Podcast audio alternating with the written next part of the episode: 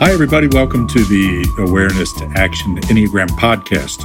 I'm Mario Sikora, and I'm here with my co hosts, Maria Jose Munita and Seth Creekmore.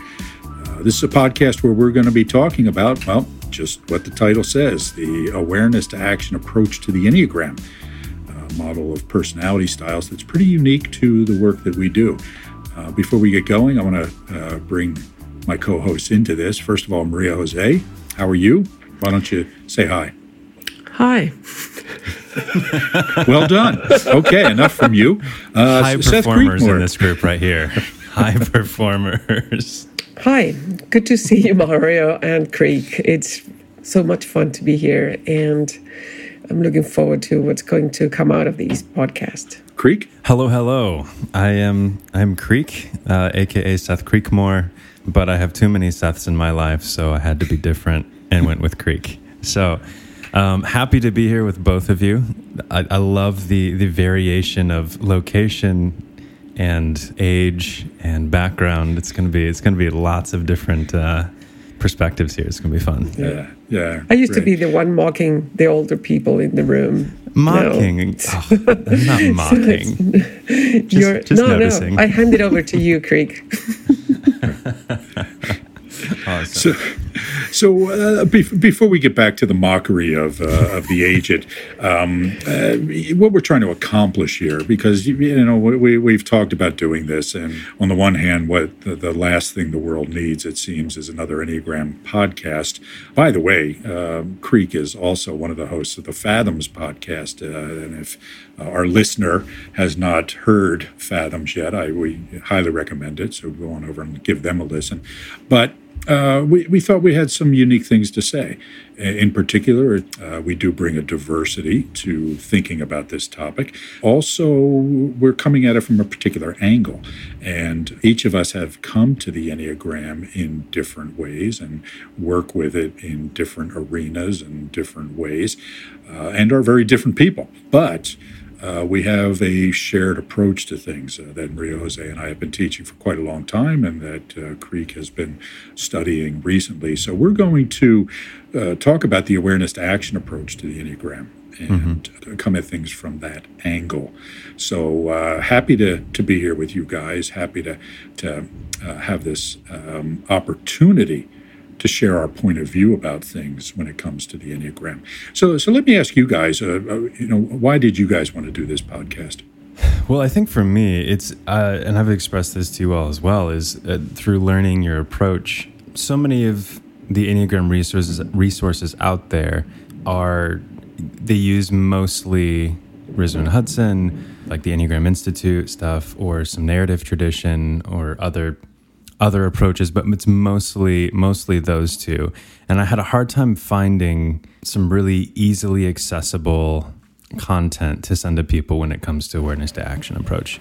Um, it's out there, but it's not as easily accessible as podcast. So, being that it is this is this is my this is my area of expertise in podcasting, and I I consume podcasts at a high rate of speed. It, this is just this this is really just a selfish endeavor for me. Um, so I don't have to do the work of explaining your approach to people. So yeah, that's that's what this is about for me. yeah. Well, we've always felt that we should try to be as obscure as possible. You've and, done a great uh, you know, job. Make, make, yeah, make it difficult for the people. best kept secret in the Enneagram. yes. Yeah, yeah, yeah. All right. Uh, how about you, Maria Jose? To be honest, this is very selfish as well. I like to hang out with you, the two of you, and to talk about several things, including the Enneagram.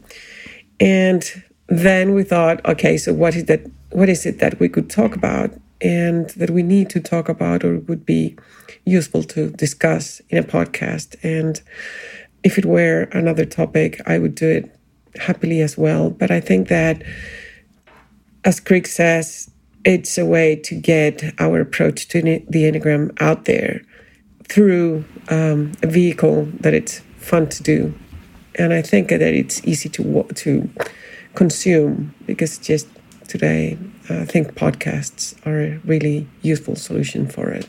Yeah, yeah. I, I've always felt that the best podcasts are sound like a conversation that I would like to be part of and informative at the same time right? So and uh, you know we do hope to inform people with this to to share our point of view on the enneagram. And again there's lots of literature on the enneagram out there very different th- today than when i first started working with the enneagram right? I mean there were a handful of books. This was back in the 1940s and uh, you know there were a handful of books out there.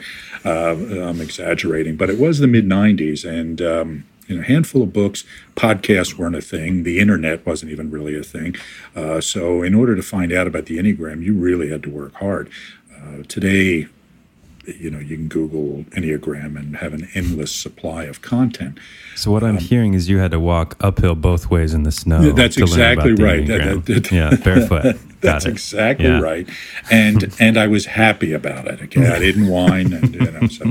Uh, but um, you know, but we we do want to educate because we do have particular approach to things, and that approach has been sort of hard earned and developed for a reason. Uh, not just because we wanted to come up with a new theory of the Enneagram, but because we ran into some particular challenges in the application of the Enneagram.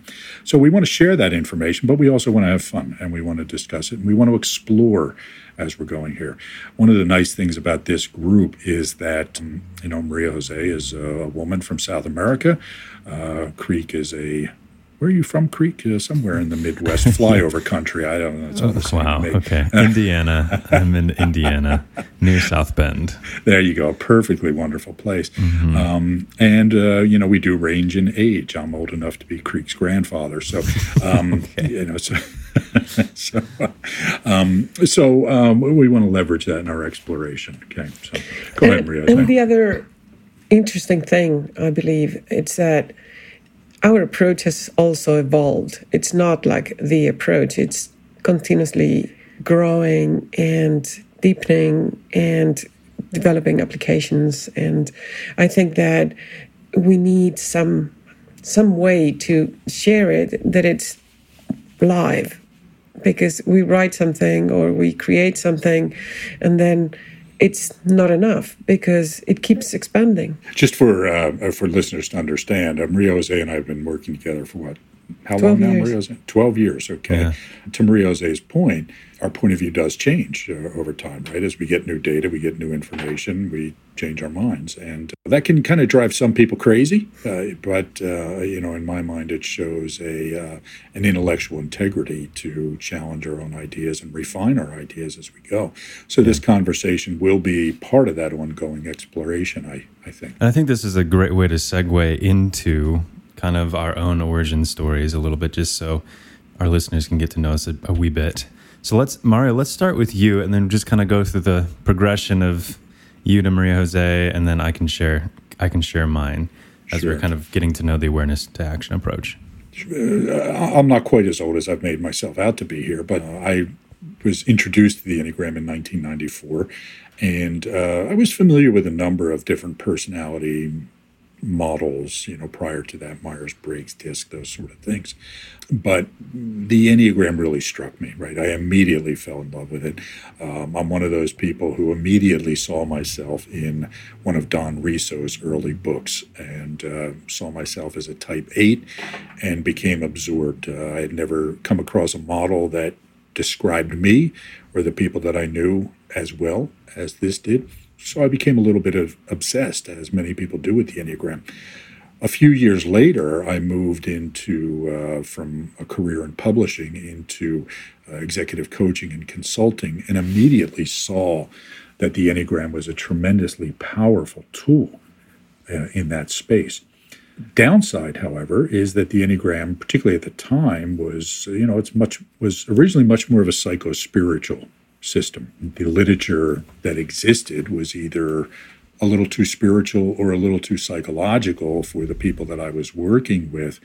But I'll also say that I started to feel it was a little bit too theoretical.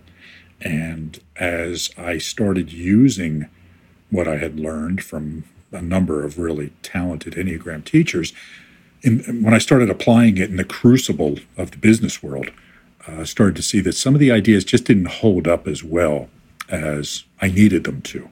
And some of the concepts didn't hold up as well. So it became my mission in life to find a way to present the Enneagram in a way that was simple, clear, direct, and accurate without losing the depth of the system. And that has been my work ever since. So one more one more question for you, Mario, is you have a background of not only philosophy, but also you went to seminary as well. And so this is kind of just learning the nature of humanity has kind of been a a focus of yours for a while. What really convinced you that the Enneagram was the thing that you wanted to focus your life on?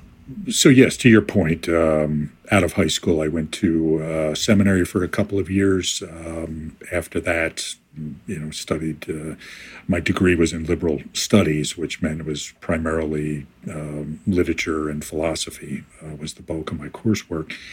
And I have always been interested in human nature of these so-called bigger questions that uh, you know some would refer to as spirituality at the same time i tend to be pretty pragmatic and results oriented and business minded in my approach to the world so i've worked to sort of combine those yin and yang sort of points of view about things right the uh, uh, the humanities and the practical. And so for me, the Enneagram became the tool because nothing else was able to blend these two things in a way that I had seen before, right? How can we truly, deeply understand ourselves and other people and then use that understanding to make real change in our world? And quite frankly, I think that last piece is one of the things that was missing in the Enneagram early on, right? Okay, I know these types. What do I do about it, right?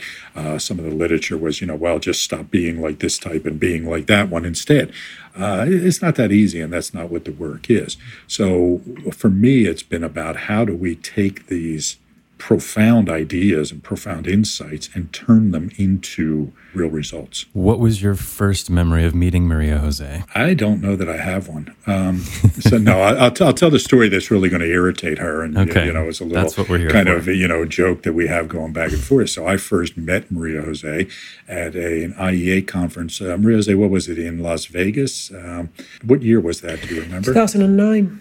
Yeah, so 2009, I was on the board of directors of the IEA. I think I was president elect at the time. And um, there was a meeting of the international affiliates and prior to the conference, and, and Maria Jose was there. And she used her uh, attendance there to sort of muscle her way onto the IEA board of directors. Um, and so we got to know each other when we both served as uh, on the IEA board. So go ahead, Maria. I can see you, you know, gnashing uh, your teeth there.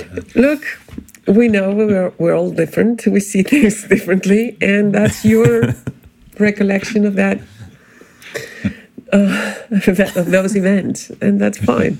That's uh, well, Maria Jose, feel free to counter with your uh, with your first memory of meeting Mario. It was at that meeting. To me, there was these table with all the board members. And they all looked very foreign to me. Uh, I was just arriving from the airport to Las Vegas, and I saw all these people, and they were supposed to be all really smart, great people, uh, evolved. I mean, they were board members of the they IEA. should be floating five inches off the yes, ground. Yes, yeah. yes, I was very excited to be there. And they announced that they would select someone from the attendance from the different affiliates to become a board member. This was the first time this was happening. And I started looking around, looking for good candidates. And my candidate was someone from, fin- from Finland. And I tried to convince her to become the person who would join the board. And I was kind of rallying people so that they would vote for her something happened in the along the way, and I became a board member. It's kind of like how Dick Cheney became vice president. You know, he said, "Sure, George, I'd be happy to lead the search for vice president." And uh, you know. None of these folks are working out. No, I'm only, I'm wow, only teasing. Okay. Well, that's what I did when I became president of the IEA. anyway, So that's my side of the story. So, uh, how about Maria Jose? T- tell us about your introduction to the Enneagram and uh, sure. It, so the first time I heard about the Enneagram was also around the mid '90s. I used to attend some workshops with somebody who went through Mario's, I mean, through the same training that Mario went through. She came back to Chile and started teaching the Enneagram, amongst other things. And it didn't make a big impression on me. I think it was because I took a, an assessment and I came out as a seven. I didn't resonate with that a lot. Really? yes, I did believe it or not. and so I'm, I'm, wondering why I didn't make an impression, and I think it's because of that. Hmm. And but my parents uh, went through longer trainings, and we had Enneagram books at home, so it was a thing for years that was there, but I didn't pay much attention to. Years later, I was working in the corporate world and decided to take another training with the same woman. And then, for other reasons, I decided to become a coach and consultant. And when I made that decision, I decided that the Enneagram could probably be a very good tool for me as a coach. So I went to the States and went to the Enneagram Institute and studied with them. Then I studied, I mean, several trainings. Like I went there for two years. And then in one of these trainings, I met someone who said, You know, I talked to this guy the other day. He has this weird theory about the instincts. And can you believe that? And he says this and that. So we started talking about this guy who had this theory about the instincts or these different ideas. And that there was no stacking, that there was a particular order of the instincts. And so that was my first, the first time I heard about it, Mario. Then when I joined the board of directors in mid 2009. And then when I went to the first board meeting in the beginning of 2010, I met him and I said, Oh, so you're the one. I didn't know that he was the one, you know, I didn't have the name and the story together in my mind. And we started talking. I very quickly started studying with him virtually and then in person in Denver, I think was the first time with you and your co author, Bob Tallon. And from then on, we started collaborating. I realized that to me, at that point, I saw it as the missing piece in terms of how do I translate what I already know into something that it's easy to digest for people, but also useful and applicable. So I started combining what I knew and his approach. And then I started realizing that it wasn't even necessary that of course we bring what we bring and what i already knew about the enneagram is still there but i realized i noticed that with that approach it was just so much easier for me to teach it to use it and to um, yeah share it with other people. What was the one part of mario's system that you found the hardest to accept or agree with? I thought your question was going to be different when you started. Um, some, I, What's well, the worst part of working with Mario? No, no, no. Yeah, I'll answer what I thought was coming later anyway. But the hardest, I think, it was for me this pattern of expression. Not harder, but it was the most different. Mm. So I took it as a hypothesis to be tested. And just for those that are new to this, what is the pattern of expression, real quick? So, for example, if I'm a navigator, what what we believe is that there's only one way in which the three instinctual biases express. So if I'm a navigator, then the secondary domain is would be transmitting, and the third or tertiary domain would be uh, preserving. So I couldn't be navigating, preserving, transmitting. It's just one way in which they manifest. It's not a stacking, but it's kind of mm-hmm. different profiles. So there are basically three kinds of people mm-hmm. preservers, navigators, and transmitters. And the order or the pattern exp- in which the other two express, it's only one, only one way, three yeah. combinations. Yeah. And, and, and if I could just add to that, right? So, no. Uh, uh, okay, sorry. So, uh, first of all, most people talk about self preservation, social, and either sexual or one to one. Um, for a variety of reasons that we'll get into in future episodes, we call them preserving, navigating, and transmitting. And this is something that a lot of people seem to have a difficult time with in what I teach. But I, I think we really have to step outside and see something different, right? In that this idea that there's a stack is kind of problematic, right? Because it takes these three things and treats them independently and disconnectedly, and people start to see, okay, well, there are six potential variations, you know, three times three, uh, three times two, whatever. Whereas what we're suggesting is that like Maria Jose said, there's only three variations of people here, right? And these things express themselves in a particular way in each of those people, right? That is, and you know, again, not everybody buys that. Uh, other people, you know, see it differently, but it is our experience that that's how it works in the real world. Um, yeah. A- And what I did was take it, as I said, as a hypothesis and look around, see if it made sense to me in terms of like what I saw in people. And it did. Mm-hmm. It took a while. I wanted to not just repeat the things that were taught to me. Mm-hmm. And and that's how I take the Enneagram and anything else. And uh, this was the most challenging. And I did that. But there was something even more challenging, I think. And it was not necessarily related to the enneagram but how this approach sees the world and how uh, skepticism is such a big part and how we take ideas and challenge them. And i had a lot of ideas in my mind to be challenged and that took a while as well.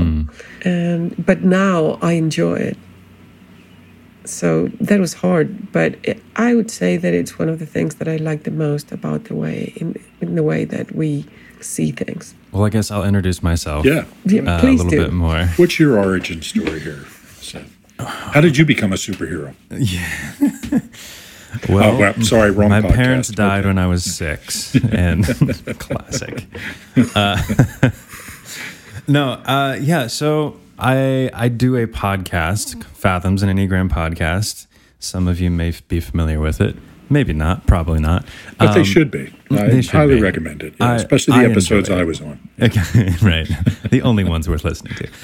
So I do I do this podcast with two other guys, Seth Abram and Drew Moser. Uh, wonderful people in their own right. Absolutely. So Seth and I, we both play music, and uh, one time we were we were doing a a show together, and he brought up this thing that he had been learning, the Enneagram, is this really short questionnaire. I think it was like six different questions, and it, and it nailed me as a four. Looking back and like reading through that pre that first that first uh, questionnaire and reading, it's like it's it's a little inaccurate, but it still got me. And so that's kind of that's when it kind of dawned on me. But I, it didn't. I didn't really take it seriously. Uh, I've I've always had a deep interest in self improvement and understanding how I work and how others work. And so then eventually uh, it just kept popping up here or there. And then Seth, uh, the other Seth, got really into it and would not shut up about it. So I was kind of forced to learn by proxy. And then I'm like, actually, this is kind of interesting. Um, and, and we started attending conferences together and other teachings. Uh, we got, we went to IEA Georgia with Linda Roberts and Nan Henson and um, did some work down there with them. And that's kind of what started my interest in it. Uh, and then we, then I met Drew. Drew and Seth have been friends for a long time, and we decided to start this podcast. And kind of through that is how I became more aware of awareness to action. Uh, Mario has been on th- two, three times, something like that. I Uh, think twice, but the first time I talked so much, you had to make it two episodes. So it's, it's, yeah. It and was you were really present in the last episode so it's like your well, this is true. Yeah, I've, I've made guest appearances without even being there. Yes. Yes. I- I- yeah. um, but anyways, so it's and we've just kind of gotten to know Mario and, and MJ over over the past year or so, and it's just been it's been lovely. And this is another reason why I wanted to help with this podcast is really awareness to action is mostly known for their instincts, but the tools that you all provide are well beyond just new names for instincts. And I think that people need to know about it. Um, I think it's been really helpful in my own journey of, of just figuring out what is what is the most useful. And we've had this this conversation before, Mario. Of I think in a lot of ways you're teaching people how to cook instead of just giving them the recipe.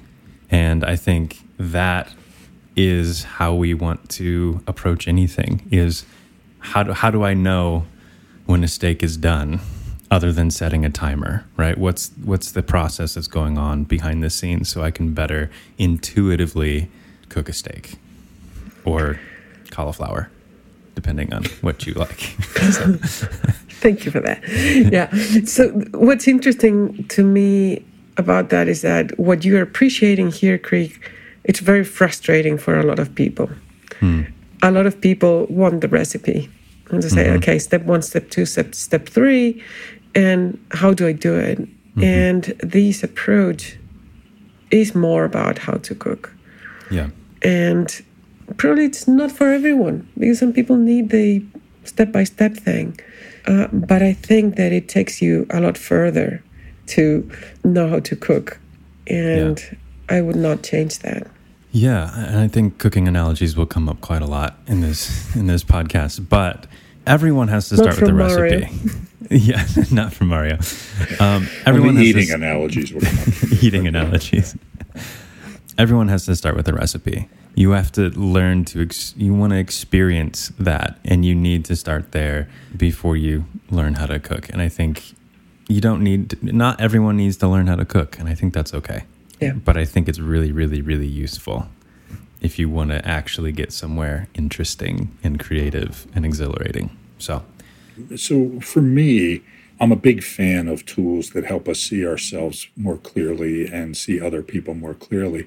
But the reason that is valuable is because it's the first step in work on ourselves right when when the buddha was teaching mindfulness he was not teaching mindfulness as the the, the goal he was teaching it as the foundation for doing the work right?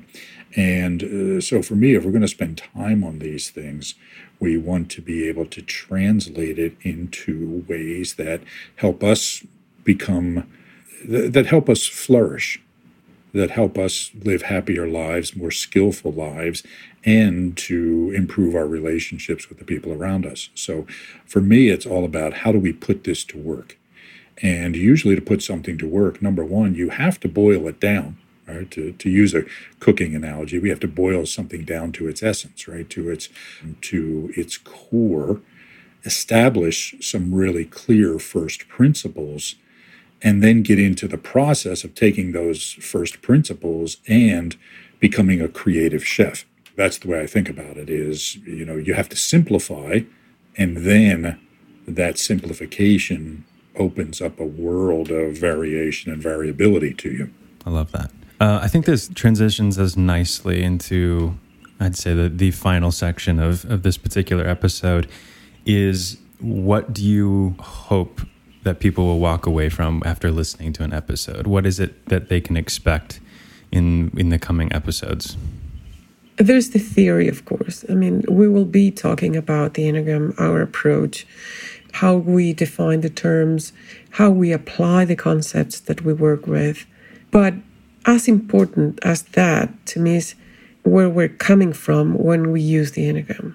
I think that the the way in which we see human nature and how we take it and use it, how we see ourselves, and how we take ourselves lightly and laugh about each other and ourselves.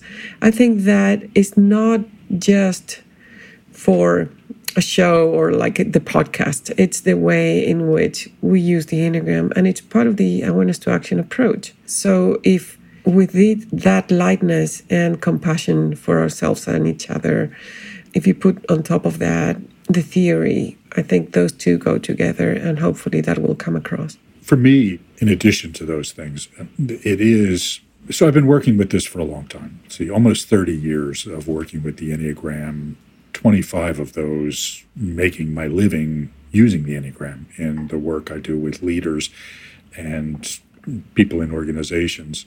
I do this work because it benefits people. It helps them helps them be more skillful in the in the work they do, but also in their lives. I'm a father of four boys.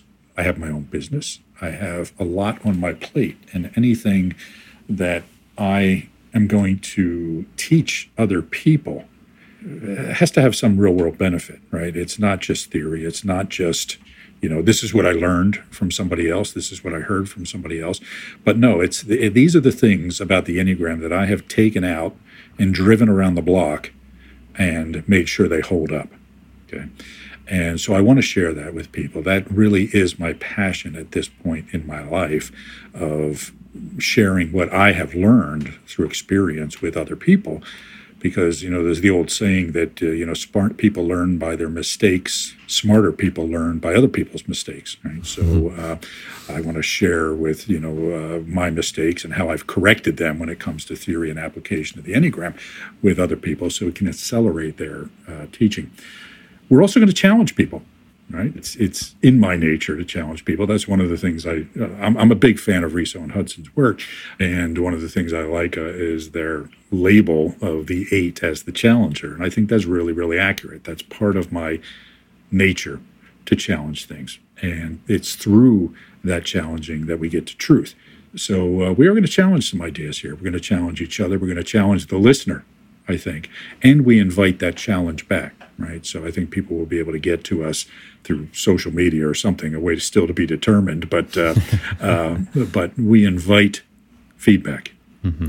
Yeah, and I think that we didn't talk about when we met Creek, but but I would say that the reason one of the reasons why we liked the idea of uh, having you Creek in the podcast is that you also challenge us and. Mm what with what you bring, you make us think, and you have a very kind of different perspective. You're part of a different generation, and you have been exposed to different things, and I think that's really necessary to mm. continue to not to get comfortable with kind of talking to each other and agreeing with everything we, we say, but to get fresh ideas and more people challenge us with a kind of sound background and ideas, people mm. that we also uh, respect. And that's the case with you. So I think that what you, what the listeners will see here with us challenging each other, it's real. It's kind of the kind of relationship we have outside of mm. the podcast. And hopefully we will be able to replicate it here. I agree, and I'm I'm looking forward to being able to challenge as much as possible. I'm hoping to try to anticipate all the uh, all the potential pushback from our listeners, uh, just to because I think uh, I've experienced you both personally and professionally, and y'all aren't bad people. You you you're open minded and compassionate and kind and caring. Can I can I get a can I get that in writing? yes. uh, you know, a quote, and maybe uh, put it in my LinkedIn profile. We'll, we'll, make T-shirts for the podcast, and um, so and it's but the it's the problem happens when we we divorce the humanity of the other person um, when we don't dis- when we disagree with something that they say when we feel threatened by an idea, we feel threatened by that person. And I think I would like for this, I, what I hope people can expect from this podcast is for me to to push back in some areas um, as a way to gain more clarity, while also hopefully we can demonstrate how to hold that tension of ideas. Of I feel uncomfortable about this, and that's okay. Let's find Let's find more clarity about this so we can continue moving forward in agreement or disagreement. And that's okay. And I think so that's one thing that I that I hope people can expect from this, as well as just a lot of great information about how awareness to action approaches it. And you don't have to agree with it. And that's great. But you can at least know where and why awareness to action does and teaches what they do. So hopefully lots of practical stuff a lot of exploring things that I think will be new perspectives. Everything from your the instinctual biases to I'm sure we'll even get into what does it mean in in awareness to action approach? Like what does it mean to incorporate spirituality or things that aren't quote unquote verifiable? What does that look like and how do we hold those things? And i think that's going to be a really interesting conversation when we get to it. So that's y'all are in for a ride let me tell you um, it's going to be great so so so so dear listener uh, one of uh, my favorite quotes is um, from the philosopher David Hume that truth springs from argument amongst friends. And argument is not necessarily a sign of hostility, it is just the debating of ideas, right? It is the exploration of ideas and other points of view. And if the Enneagram teaches us nothing else, is that people see the world differently. And there's nothing wrong with that, right? Mm-hmm. There's nothing wrong with bringing your own flavor to something, your own style, right? Mm-hmm. There are different styles of music, there are different styles of literature, there's different styles of everything. And we make a mistake when we start to say, well, this style is better than that style, instead of just saying, I like this style, right? Mm-hmm. It works for me, it, it brings me pleasure. And that style, yeah, maybe not so much, right? Uh, and that's, you know, that's why God made chocolate and vanilla. So, you know, we'll share our ideas, uh, we'll challenge ideas and hopefully come closer to the truth for the effort. Yeah. I think we all would like to think at least that we want to see the world clear. And that's really what the Enneagram is about is helping us see clear. And sure we can distort that in so many different ways to see the reality how we want to see it instead of how it actually is. But if you're really into the journey of what the Enneagram has to bring, then it's about seeing the world and reality as it is, as clear as possible. So I hope I hope it's an invitation to enter the conversation and the journey with us. I'll wrap us up real fast here. So this has been our, our first episode of the Awareness Action Enneagram podcast. Uh, we, we hope we've given folks an idea of what our starting point is. And in future episodes, we'll start talking about specific ideas. We're going to start off talking about the instinctual bias, these things that seem to precede me wherever I go, you know, and, uh, um, you know, to, to, clarify our ideas about that and discuss it. And uh, it's always fun stuff to talk about. And from there, we've got a whole bunch of other stuff we're going to get into. So thank you guys for being here uh, for this episode. And I'm really looking forward to this journey with you both. Thanks for listening to the Awareness to Action Enneagram podcast. If you're interested in more information or talking to Mario, MJ, or myself, feel free to reach out to us through the links in the show notes or by emailing info at awareness2action.com. All episode transcriptions and further information can be found at awareness2action.com slash podcast.